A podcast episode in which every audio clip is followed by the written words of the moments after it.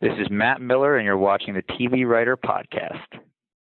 seven, six, five, four. We have main engine start. Three, one.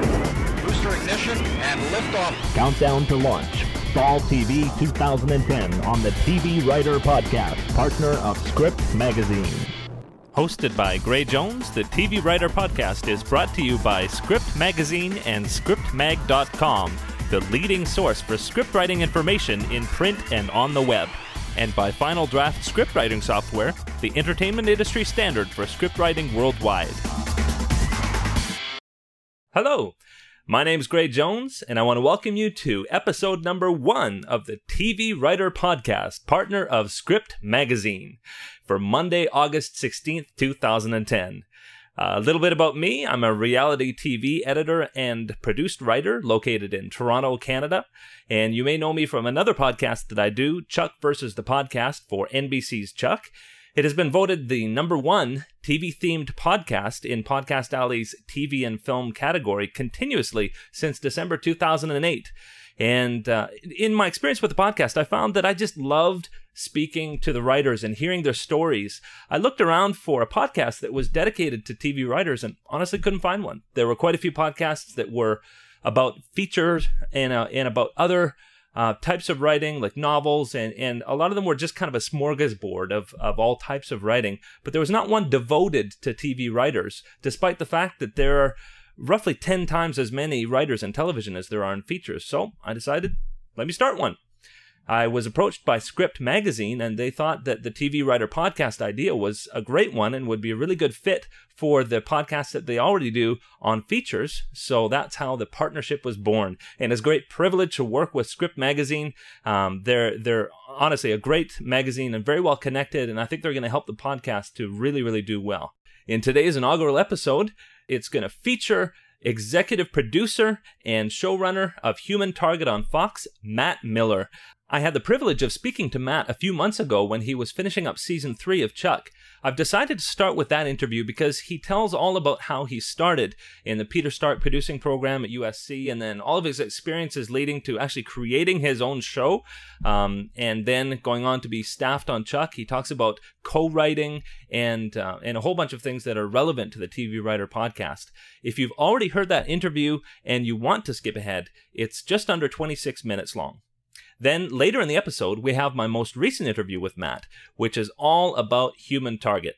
Unfortunately, I found out at the last minute that he only had about 15 minutes to talk, so I wasn't able to ask a lot of fan questions. However, I'll be talking to more Human Target writers in the coming weeks, so I'll keep your questions handy. Uh, you can stick around for after the interviews as I'll be telling you about some of the resources available and what to look forward to in the coming weeks. And now I'm going to roll my first interview with Matt Miller in the beginning of April of this year while he was still an executive producer and writer on Chuck. Enjoy. So I want to welcome writer Matt Miller to the podcast. Uh, how you doing, Matt? I'm doing great, thank you. I really appreciate you taking the time to do this, and, and you're not only a writer, but you're an executive producer on the show, and you're a director as well. That's true. I am a director, although I haven't directed any Chuck. Mm. Uh, we we talked about directing one when we got the final six picked up uh, this season, the extra six, because we were really really looking for directors, but um, it just didn't work out. I was really busy, um, and uh, you know maybe next season. Mm-hmm. Mm-hmm. Well, well, let's uh, let's take back a little bit and talk a little bit Yeah. more about your background. So, Sure. you you started out at USC. I did. I went to. Uh, I didn't go to SC with Josh and Chris, Mm-hmm. But I did go to SC. I went to graduate school at SC. What years were you at USC? Uh, I was at USC. Uh, let's see, '93 to like '95.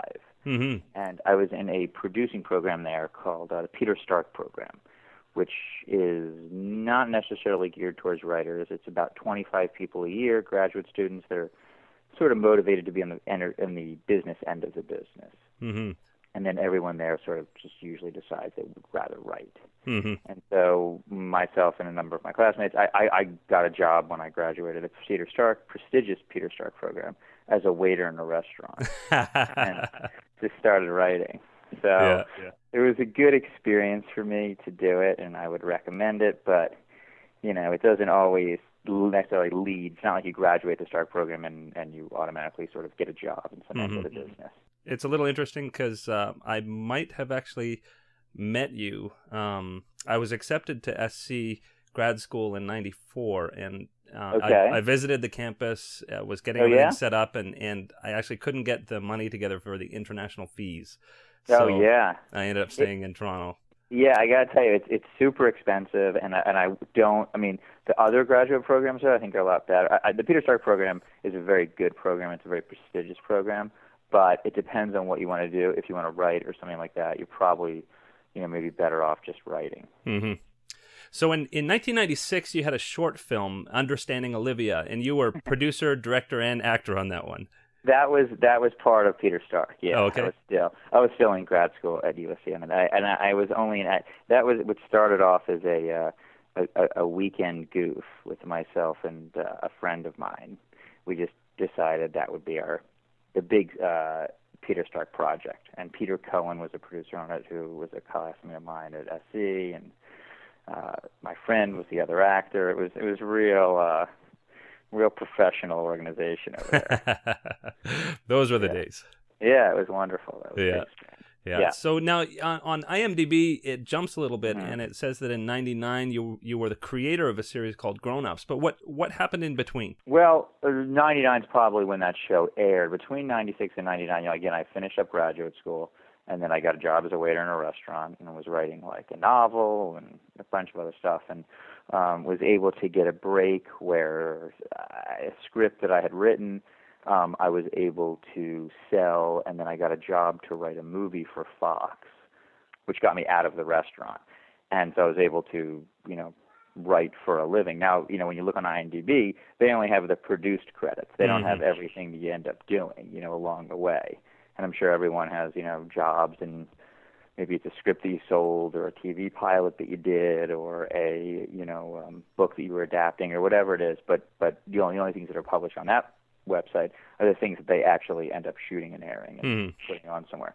So yeah, there was there was so I was doing I was working as a waiter and then I sold this script and was able to get out of the restaurant and then um I was able I was very very fortunate and very naive and was able to pitch a uh TV series with really no television experience wow. credits or, or knowledge of any kind. And I pitched the show, and it was supposed to be a one-hour uh, kind of dramedy about uh, my friends and I called The Grown Ups. hmm And the network bought it and seemed happy with it. And then they called me one day and said, "You know, we really like the script. We have a couple of small changes." And the first thing was, "Can you change it from a half hour to one hour?" Oh my goodness. and then they asked me to change it from um, single camera to multi-camera, which basically means a sitcom. And the last thing they said is we if we have uh, a piece of talent attached that we'd like you to sort of gear it towards. And I said, oh, who do you have? And they uh, they told me that they had the artist formerly known as Urkel, Okay. who's a gentleman named Jaleel White, a very nice young man. So uh, that was my first foray into television. It was sort of I don't know, it was like 27 or 28, maybe it was 29, somewhere in, the, in my late 20s, and I was running a television show, knowing nothing about what I was doing, wow. which was a half-hour sitcom starring uh, starring Jaleel White. Wow. We did that for a season, did 22 beautiful episodes of that. Now, so that that was sink or swim, and I guess you you swam. Yeah, exactly, exactly. My, my first hire. I was a little interested. You uh, you worked with someone called Scott J. Rosenbaum on that one. I did, I did. Is that the same Scott Rosenbaum that was on Chuck? That is, that is. Scott Rosenbaum um, was my roommate at the time. Oh, you're kidding. We both moved out here. Yeah, we moved out here together. Uh, we went to college together in, in Ann Arbor, Michigan. We moved out here together, and then when that show got picked up, I really had no idea what I was doing. And about you know 200 scripts arrived on my doorstep to to hire writers to staff Mhm. on the show, and so I turned to my roommate Scott Skeeter, he's, he goes by, and said, you know, you want to work on the show? He said, sure. I said, you're hired. Start reading. That's great. and the two of us, yeah, with no experience, nothing to do, set out to uh, hire the staff and and put together that TV show. So, so yes, Skeeter uh, Scott did did work on that with me. That was our first time working together, uh, or at least getting paid to. hmm And then, um, you know, years later, when Chuck came up, we started working together again. Wow, that's great. Actually, he he was on our most recent podcast. Oh, perfect. There you go. Yeah.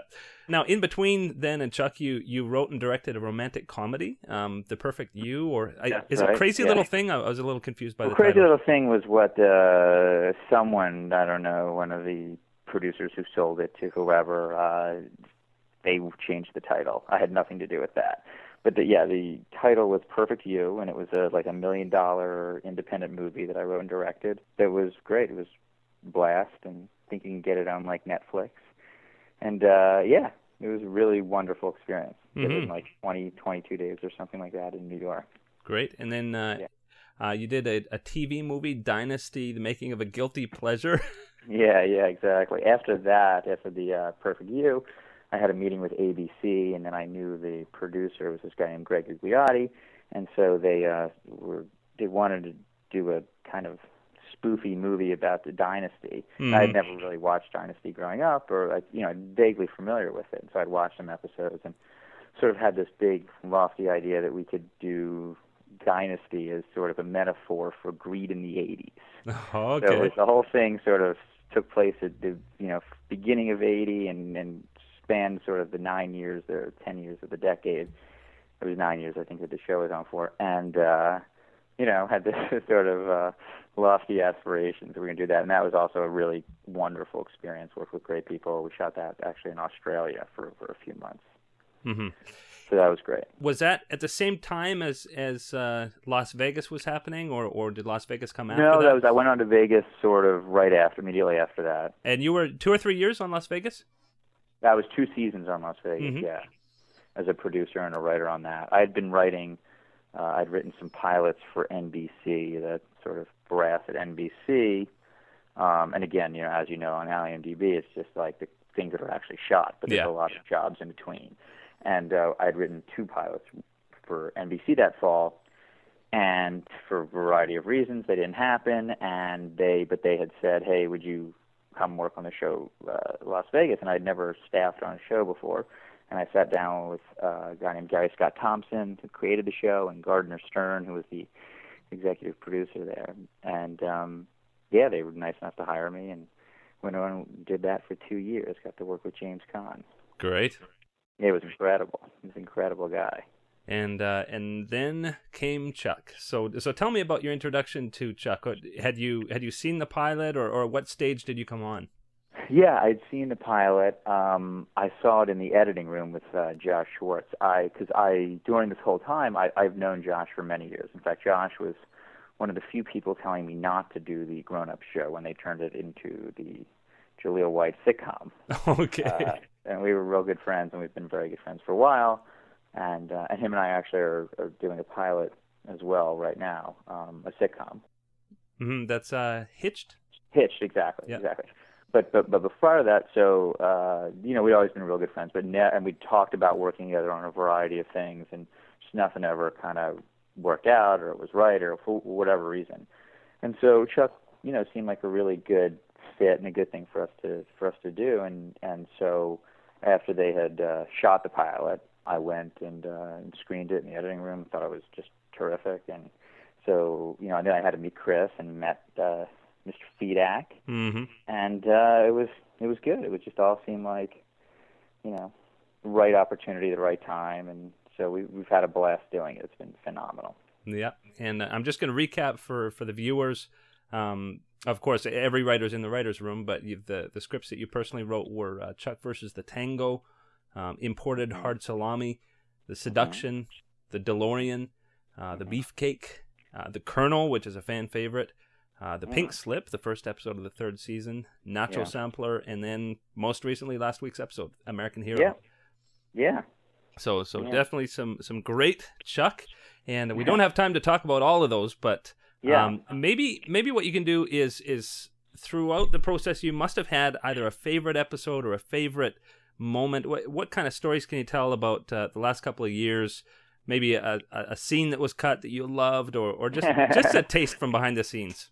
Yeah. Well, you know, it's it's um first of all, it's a very collaborative medium. So we we do sit in that writers' room all day, every day, and then different writers, you know, and we break the story and we really break it. Like every single beat is is examined and discussed, and um and then you know certain writers just just go off and write them.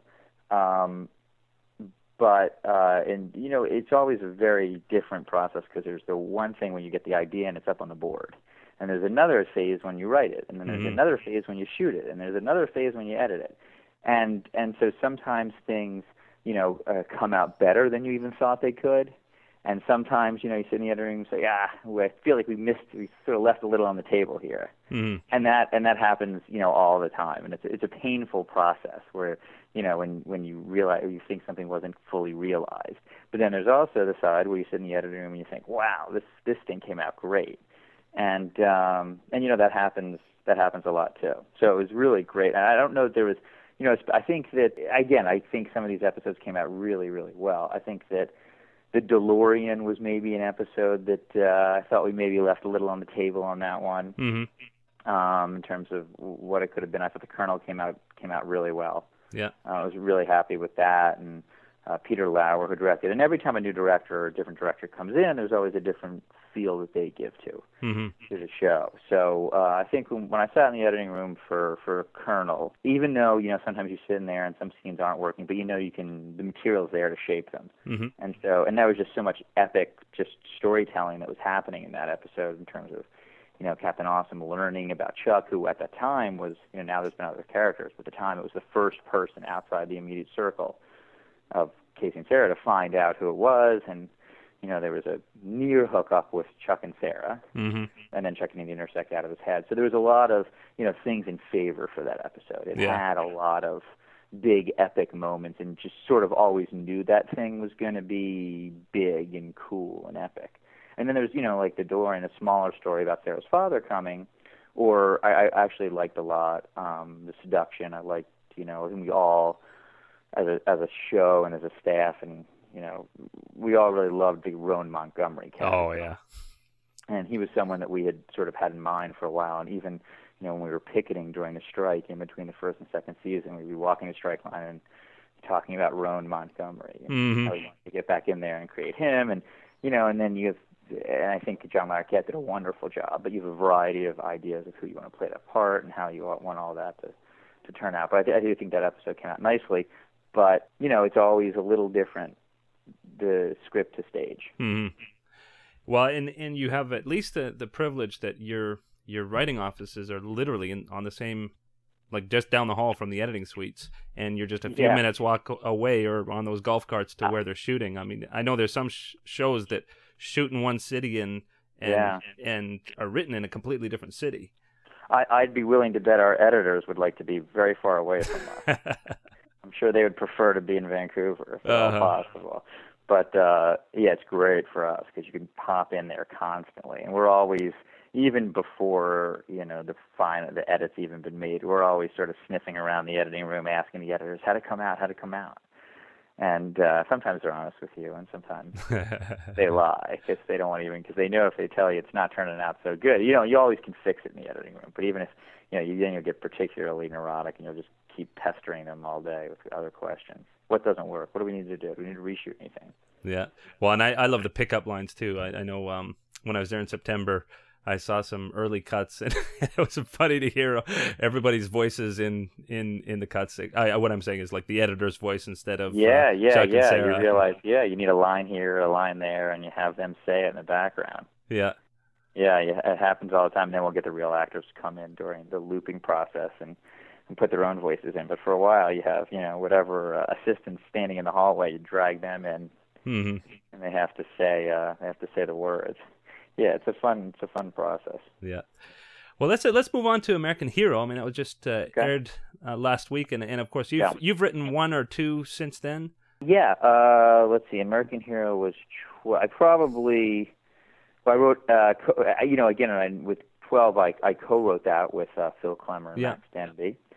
Um, I actually did all my writing this season was in a co-variety. Oh, all the writing, really. Yeah, I didn't. I didn't. I uh, I had a very tough year, so I was, you know, I had another kid, and I was writing uh, two pilots and and doing the show. hmm So I I co-wrote as much as was was reasonable. Yeah. So I co-wrote the first one with um with Chris Fedak, and then I co-wrote the the the sixth one, which was uh the Nacho Sampler with Scott Rosenbaum. And then co-wrote 12 with uh, Phil Klemmer and Max Denby, and Max uh, is our writer's assistant. Oh, okay. So it was good for him to get his first produced credit where he got on that on that episode, and then he ended up co-writing another episode later for us in the season. Um, and then I co-wrote uh, episode 18, which is the second to last episode, uh, with uh, Ali Adler and uh, Phil Klemmer. Great. Great. Yeah. So, so talk a little bit about the process then of, of co-writing. So, when you wrote, Mm-hmm. when you co-wrote American Hero with with Phil, um, Yeah. were there's did you you trade off scenes or did you pass drafts to each other or or yeah, how? well, you do you do a little. I mean, it depends on on the situation and the circumstances, how much time you have. I think with, with usually what you end up doing, or what we do on the show, is you know you sort of divvy up the acts. You do Mhm. it by acts. Someone will take uh, the first three, someone will take the last three, or someone will take the first and the second and the fifth, and someone will take the second, third, and fourth. However you want to do it, you divvy up the acts and you both write them, and then you sort of pass your acts back and forth and allow the other person to give notes or give thoughts or do some writing on those acts as Mhm. well. Well, it's great that you guys have been working together for so long, because uh, Yeah. you have the tone and you have. Uh, I mean, you would Yeah. never know that, that that you guys were writing different acts. Right, right, right. You got to make sure everyone's nailing the voices, and but by season three, it's you know we've all been there since the first season, so it's not like there's any hasn't been too many changes in the writing staff. So it's been a pretty tight group, and we all kind of have the same tone and voice for what we want the show to be. So it makes it easier that process where someone's not writing a completely different show, you know. hmm And uh, and so originally episode twelve was supposed to be setting up the finale, which was going to be episode thirteen. Um, Right. Can you talk a little bit about uh, the number one, um, how that might be different than than just uh, the run of the middle episode, uh, setting Yeah. up the finale, and then all of a sudden finding out that NBC was ordering another six, and, and did you have to retool? Yeah, it was it was a very big challenge because we had designed the season around, you know, making blowing it out with 13, Mhm. where 13 was, was sort of right off into the sunset kind of a moment, and um, and then when they added new episodes, we had sort of we were in the middle of 13 was just kind of coming off the board, so it had been sort of broken, and then to add six more is tough because you don't want people to feel like oh the episode the season ended at 13 now what Mm-hmm. so we ended up paring back some of the things we wanted to do in both 12 and 13. Oh, I see. So it didn't feel like such a climax. So it so it, it they still felt like big important episodes, but it didn't necessarily feel like it was all over. All the stories had been tied up and and all and all the loose ends and all of that sort of stuff. So so we we had a, a bigger um, version of 12 and 13 that we wanted to do that we had to pare down a little bit so it doesn't didn't feel like the season was over. hmm Well, it and it was a, it was a very strong episode. It was very well received by by the fans. Uh, great job Oh, on that one. Um, were, are there any stories in particular you can tell about that that episode? Uh, things that might have been a challenge or things that were were fun to to do. Yeah, well, it's always you know it's always like it's always the stupid things that people hopefully won't tell when they watch it, but it's you know a location that was difficult, or you know something that didn't look as as good as we wanted to, or we didn't have the pieces. The the restaurant scene where um, Chuck is interrupts Shaw's dinner hmm with uh with Sarah and then you've got the guys in the van and then you've got Morgan and he makes the crank phone call and then the police show up and the ring shows up and you know all of that kind of chaos that was the hardest part of that episode to get right Oh, really? um yeah and it required because there were so many pieces hmm and some of the pieces we, they weren't able to get because you know this season we've been shooting the episode in one fewer days than we had last season Yeah. so it's very difficult. So they just couldn't get all the pieces. So we were really struggling until the very last minute. We had to go in and and shoot some extra stuff, some extra angles and things like that. So you had all the parts to make that sequence work. Wow. Well, it's it's really seamless on screen. Yeah, well that's good. That's good. Yeah, you know, that's the that's the dream. The dream is that no one knows how hard you worked on it.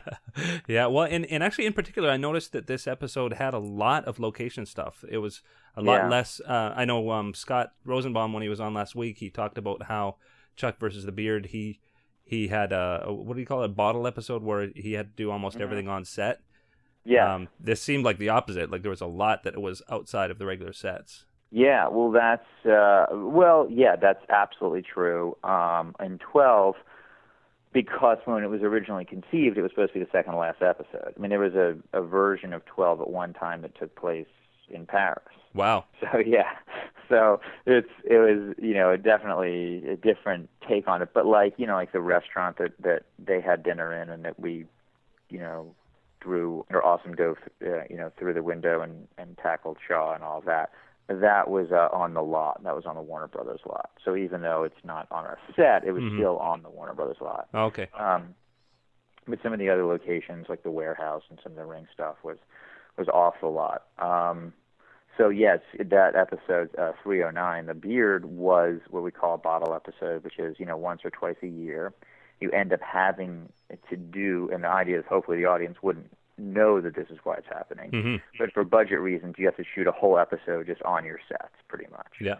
And so uh, we did the beard this year. Last year we did um, an episode where uh, someone drove a car into the Buy More, Oh, the Christmas one. the Christmas Yeah. episode. And if you notice, that mostly all takes place on our set Yeah. um, because you know just the nature. of You gotta eventually sort of catch up money wise somewhere. I think season one we did an episode called the Marlin, which where there was a break in the Buy More, Right. stole the Marlin and all of that. So you try and create storylines that could take place, you know, in the Buy More or on your sets. Well, you know, the Uh, funny thing is, th- those are some of my favorite episodes. Yeah, it's good. It because because what happens with those episodes are, and the reason that they always come out very good is because they have to be about character, hmm and because they can't be, you know, it's not oh we found the ring compound and we're infiltrating and you know all of that stuff, which is important and necessary to to moving the story forward. But I think the stuff that always resonates the best for audiences is is when it comes back and it's just about the people and the characters, and you're learning new things about your characters and Mhm. things like that. Well, I should say save money more often. But they, yeah, exactly, exactly. Yeah. yeah, it's tough. You can't. They're very hard to break though. Those episodes. Yeah. They, they take a lot of time in the writers' room on on them because it's very tricky how to tell, keep telling a story while you're just in one location or two locations. Yeah. That's going to wrap up the, the Chuck part, but Great. uh, your now you your work on Hitched is done, or are you still continue to work on that? No, no, we're not. We haven't even shot it yet. So oh, okay. We're just about to start that. We um, you know, we've written the script and we're in the casting process now, and we're pretty much all cast. Just one or two very small one one uh, role that needs to be cast. hmm uh, and then a couple of real small roles, but but one of the sort of main ensemble we're still casting, and then we start on Monday with what they call the table read, and then we sort of rehearse it all week next week, and then we shoot it the following week. Great. And uh, Yeah. and so now that is that something that's planned to go into series, or is that just a TV movie, or or how, how does that work? It- it- well, the way the way they the way they do uh, pilots is uh, you know they shoot some pilots, and then they basically decide what they're going to air when their pilots have come in, and they decide which of their old shows aren't going to be returning, which ones are going to be returning, how many slots they have, what programs fit well with those. So we won't know if it's going to be on in the fall until like mid-May. hmm So it's for CBS is the network Yeah. um, and it's a sitcom, and they have it's in the vein of How I Met Your Mother, which is a you know good successful show for them. So Oh, okay. sort of like that, and uh, yeah, we'll see. You know, we'll have to see how it comes out. Yeah. So, and what are your plans for after that? After that, some sleep, a lot of sleep, and then uh, you know I'll have to see if Hitch if Hitch gets picked up, then I'll be working on that. Uh, possibly returning for Chuck for a fourth season or uh, something different. wow. Wow. We don't know. Future is uncertain. yeah. Well, uh, I really, really appreciate you, you taking the time. I know you got a couple of young kids. And, no, no, uh, it's okay. Thank you, thank you for doing it. I appreciate it. it was, uh, you know, if we can get any publicity we can get for the show right now, it'd be great. well, thank you so much for taking the time, and, and thank no, you listen, for I appreciate it. I thank you so much. yeah, and thanks for giving us uh, a great thing to do on Monday nights. Oh, beautiful, terrific. Yeah. Keep watching. Okay. So best of luck to you. Thank you. Okay, Bye Bye bye. And we're back. This next interview was taped this week with Matt Miller, and it's all about Human Target, which airs on Fox on October 1st, and I think you'd do well to check it out. Enjoy. So, this is Gray Jones, and I'm here with Matt Miller, executive producer and showrunner of Human Target on Fox. How you doing, Matt? I'm great, Gray. How are you? Doing great, thanks. I really appreciate you taking the time. I know you're a busy man now. That's okay. Yeah, my pleasure. We'll get to season two of Human Target in a bit, but first, um, I'd love to pick it up where we left off in our last interview. If you remember, um, when we spoke last, you were finishing work on the Hitched pilot, and you had no idea if Chuck was going to be renewed. Um, and when when was it that Human Target came calling? Uh, I basically had just finished work on the pilot that I had co-written and co-produced with uh, Chuck's Josh Schwartz, and so we had finished that, handed it in, and was sort of just leaving the lot, and got a phone call from Peter Roth, the president of Warner Brothers, to come into his office immediately, and that's when we sort of started talking about Human Target. Mm-hmm. And what were your first impressions? Well, you know, I hadn't seen the show, so I was able to watch. Uh, had to go home immediately. They were in a bit of a time crunch because Mhm. they needed someone to sort of come on board and and and run the show and pitch Fox on the take and all that. And they only had a few days to do it because uh, the upfronts were coming up. So I sort of ran home and had to plow through 12 episodes and then come up with a take. And so it happened very very quickly. hmm And uh, and so, did you have to pitch them on on already on what you were thinking needed to be changed, or or did you have a little bit of time to to deal with it? Well, no, I had to. Then I had to figure that out. So I so I had to come up with uh, on what what my version or my take would be on the show, pitch that to Warner Brothers, pitch it to Fox, and then you know get them to like it at least enough that they uh, picked it up for season two. hmm And here we are. I already know a little bit about uh, about the changes that you're planning. You mentioned them at Comic Con, and Yeah. I, I I totally agree. I know my my first impressions. I I watched all the shows in a row, and I was really impressed. I, I thought great Yeah. action, very very strong cast, and the character Yes. the character interplay is excellent. I mean, Chi McBride, Mark Valley, Jackie Earle Haley. They're great together. Oh, what what a team! Yeah. Um, and and funny. I, I mean, it, you throw Chi McBride in a room, it's going to be funny. But yeah, at the same time, I was feeling just a little claustrophobic at times. Not just Uh-huh. not just in the interior locations, but just in the fact that it was very male centric. Yes. And so, um, was that also your impression of it?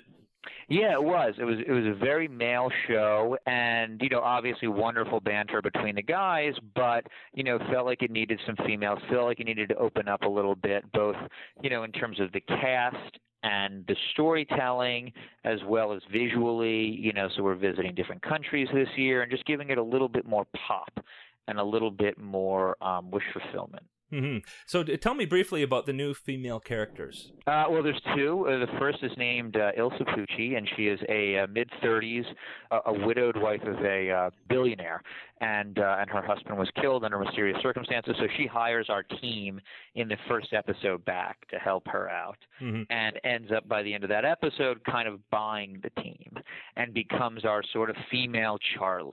Yeah. And so, you know, not only does Chance now have to deal with a boss, but he also has, you know, uh, uh, access to her, you know, her wealth, her pocketbook, her private planes, their her entire access. Uh huh. Oh, I, I I can just imagine it's going to be a great mix. Um, yeah, I, I mean, Chi McBride having a female boss. yeah, it's great. Gotta be friction. it's great. Yeah. So now you you've said that you also want to relate it to character more. Uh, can you talk about this a little bit? Yeah, well, just uh, basically uh, to you know flesh out the characters in a way so that some of the episodes aren't just about saving a guest star of the week, but that our characters themselves are a little bit more emotionally involved or connected to the cases that we're working on. hmm And so I know a lot of a lot of the fans have been a little bit nervous about the the new female characters coming in because what they really felt was the the strongest part of the first season was that that trio. Yeah. Well, the trio is. I think it actually enhances the trio because it gives them more to play and more to sort of complain about, and uh, and in no way does it uh, minimize, but it actually. I think it helps, actually helps that initial core trio of those guys. hmm And that's not the only thing that's changing. I, I know um, I keep in touch with Chuck composer Tim Jones, and he told me actually a few months back when you had approached him to do the music for Human Target. Can you talk about this this change? Yeah, well, uh, you know, another one of the things that we're doing is we're we're adding some sort of needle drops to the show this season. Where you know it was all uh, orchestration last year, and for financial and a variety of other reasons, we've decided to go away from that, and so we're going to have some needle drops. And Tim's comes in, has come in to help us out a bit with the score itself and giving it a little bit more uh, pace and energy. Hmm Now, Bear McCreary was the, the previous composer. That's correct. Um, I understand that Tim is going to follow a lot of the same directions to make sure there's a consistency, but just take it a little further. yes, I think that's the idea. hmm And uh, and one question that a lot of fans had was um, these needle drops, the songs. Um, how how do you see? Like, I guess people have expressed that they're they're afraid the songs are going to turn it into the OC or something. like, how do you see the songs The coming in? Yeah, I, I don't think we we would really be turning it in. We're talking about one or two an episode to just Yeah. add a little bit more contemporary fun to it. I think that for those people that are concerned or curious about it, I think all we can say is you'll have to wait and see the episodes, and uh, I hope that you like them. Yeah, yeah. Well, I I definitely can't wait. And it's October first. October first is our premiere date. Yeah. And why why was that changed? Just scheduling or? Uh, yeah. I, I, actually, I don't even know. Mhm. To be honest with you, I'm not sure. Uh, some things that are beyond my control, I'm perfectly happy with it. I guess it gives us another week to get everything ready. But um, I, I'm I, I, I actually don't even know. hmm So, uh, so you're moving to Friday nights. You're becoming Yeah. more character driven. You're adding female characters. Obviously, you want to open up this show to a new audience. Um, uh, how how do you how do you balance that? Making sure that you, I mean, number one, you had a cliffhanger at the end of first season, so you've got to pick up where that story left off, and then Right. you've got a whole new direction um, that you're taking the show. Is that a tough balance?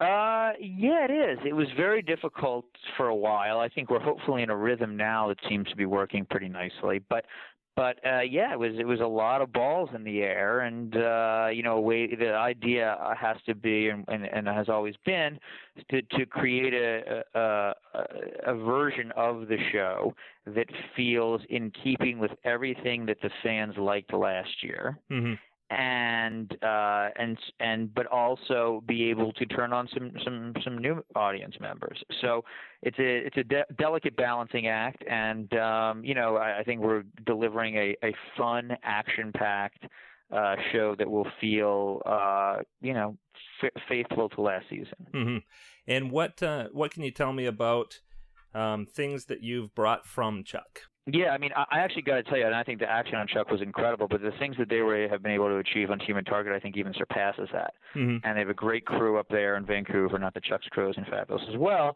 but they have a great crew. The producer director is a guy named Steve Boyum, who comes from like a stunt background and just truly understands action in, in a very deep way. So that part of, of, of Human Target has been has been fun to just sort of play with all of their toys Mm. that they have. Um, but you know, I did like this sort of uh, buddy comedy, kind of bantery version of uh, Chuck, and certainly some of that was already in Human Target and will continue to be. Chuck is a is a lighter and more comedic show hmm than Human Target is, um, but there's still like some lessons to be learned from from both the action, levity, and the relationships. Yeah. Now I understand that the previous showrunner John Steinberg is is still part of the writing staff. Um, That's correct. is is that challenging, or or t- talk about that um, change? Well, you know, there's a couple. Well, I mean, the thing is, is that John is an incredibly talented, smart, um, and invaluable member of the staff in a sense that he just knows these characters as well as and or better than anyone, and uh, and writes the show so well and has such a great head for action and for storytelling.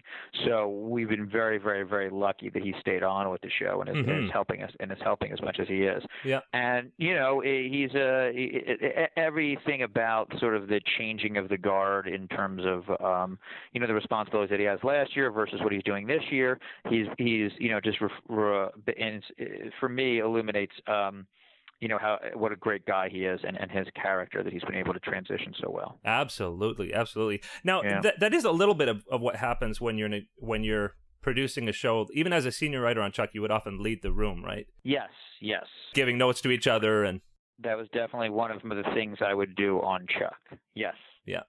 Um, and so tell me about the rest of the writers on the show, just briefly. Uh, the writers on Human Target. Yeah. Well, I, I brought over one writer from Chuck named Zev Borow, Mhm. Who's uh, enormously talented, and then we also have on the show is from last year. There's John, also returning from last year is Brad Kern, Mhm. and also returning from last year is a, uh, a, a great writer named Robert Levine.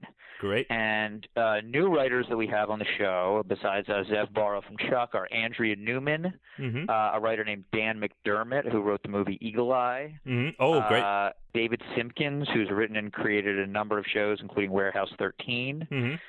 Uh, Lilla and Nora Zuckerman, uh, who came over from Fringe last year. hmm I'm trying not to leave anyone out. A new writer we just hired named Dan Fessman, very talented guy, worked on NCIS for a long time. And you know, it's just it's it's a super talented, uh, great staff. And we're very, very lucky. 13 episodes again? It's 13 episodes, but certainly with the possibility of more if if you know if everything goes well. Great. Um, so uh, I know we don't have much time left. Uh, let me jump That's ahead a little bit to um, Sure. this. This is the TV Writer Podcast uh, um, for Script Magazine, and and uh, so we're uh, there's some questions that writers always have, especially beginning writers and, and people who are Yeah. trying to break in. Um, Yeah. When you're hiring writers, do you prefer reading specs or do you prefer reading original material? You mean like specs of television shows versus Yeah. reading original? Yeah. You know, for me, I like reading original material. Mhm. It's just it's easier to sort of uh, understand how a writer writes and their voice and the way that they think um, because they're having to build the whole thing from scratch, as opposed to characters that have already been built for them and things like that. So, for my personal preference, I like original material. hmm And uh, it, for for your own process, I, I know you've been doing this for quite a while now, but um, what what is your favorite book or a book that you can recommend to somebody who who's trying to break in A book to read about the business. about the business or about writing? Something that you found helpful to you? Well, there's um there's a book uh you know there's just entertaining books like uh, you know Adventures in the Screen Trade William Mhm. Goldman but also you know the Joseph Campbell books are in- incredibly useful just in terms of um you know storytelling and uh and learning about you know just the art of story and obviously Robert McKee's books are are pretty popular. hmm And what would your advice be to a writer who who is trying to break in? Uh, you know, keep writing. There's no better training than writing, writing, writing, and read as much as you can. You know, it depends on where you live. If you live in Los Angeles, then you know any job that you can get working as a reader, where you're reading script after script after script after script, is going to help you with your own writing. But also, as much as you can possibly write, hmm write and and work on it and shape it. And you know, writing is rewriting. So keep working on it, keep figuring it out. Don't just abandon the idea immediately. Work on it until you feel you've written all you can write on that story, and then you know turn your attention to something else. But but discipline and uh, and productivity. It's very very easy to. Uh, to you know write once a week or twice a week you really got to do it you know as much as you can five days a week seven days a week Great. Well, I know that I can't wait to see Human Target. I, I love actually um, following writers, and as soon as I found out that you were going to Human Target, I, I got the season one, and me and my wife watch, watched it together and, and just loved it. So we, we can't wait for season two. Oh, great. Oh, great. All right, beautiful. Well, I'm thrilled that you'll watch it, and yeah, let me know what you think. Yeah, I, I certainly will. Okay, fabulous. Well, I know you didn't have a lot of time, but I think we covered everything we needed to cover. So um, beautiful. Well, thanks, Gray. Thanks for doing it. I, I appreciate it, and I will talk to you soon. great. Thanks so much. Take- Okay. Take care. Bye-bye. Bye. And we're back. If you haven't watched Human Target, I really, really urge you to, especially if you're into action. It's a great show, dynamic characters, great comedy, and I really look forward to seeing what he, what Matt Miller's going to bring to it in season two. I, I honestly had the exact same feelings about season one. Great show, but really in need of some some stronger female characters, and I think it's going to be a great dynamic. I really look forward to seeing um, what he brings to the table. Um, so set your calendar, Human Target, Friday, October 1st on Fox at 8 p.m. And as we close out, I wanted to tell you about some of the resources that are available. First of all, uh, I want to tell you about the website, tvwriterpodcast.com. I urge you to go visit and see what's there.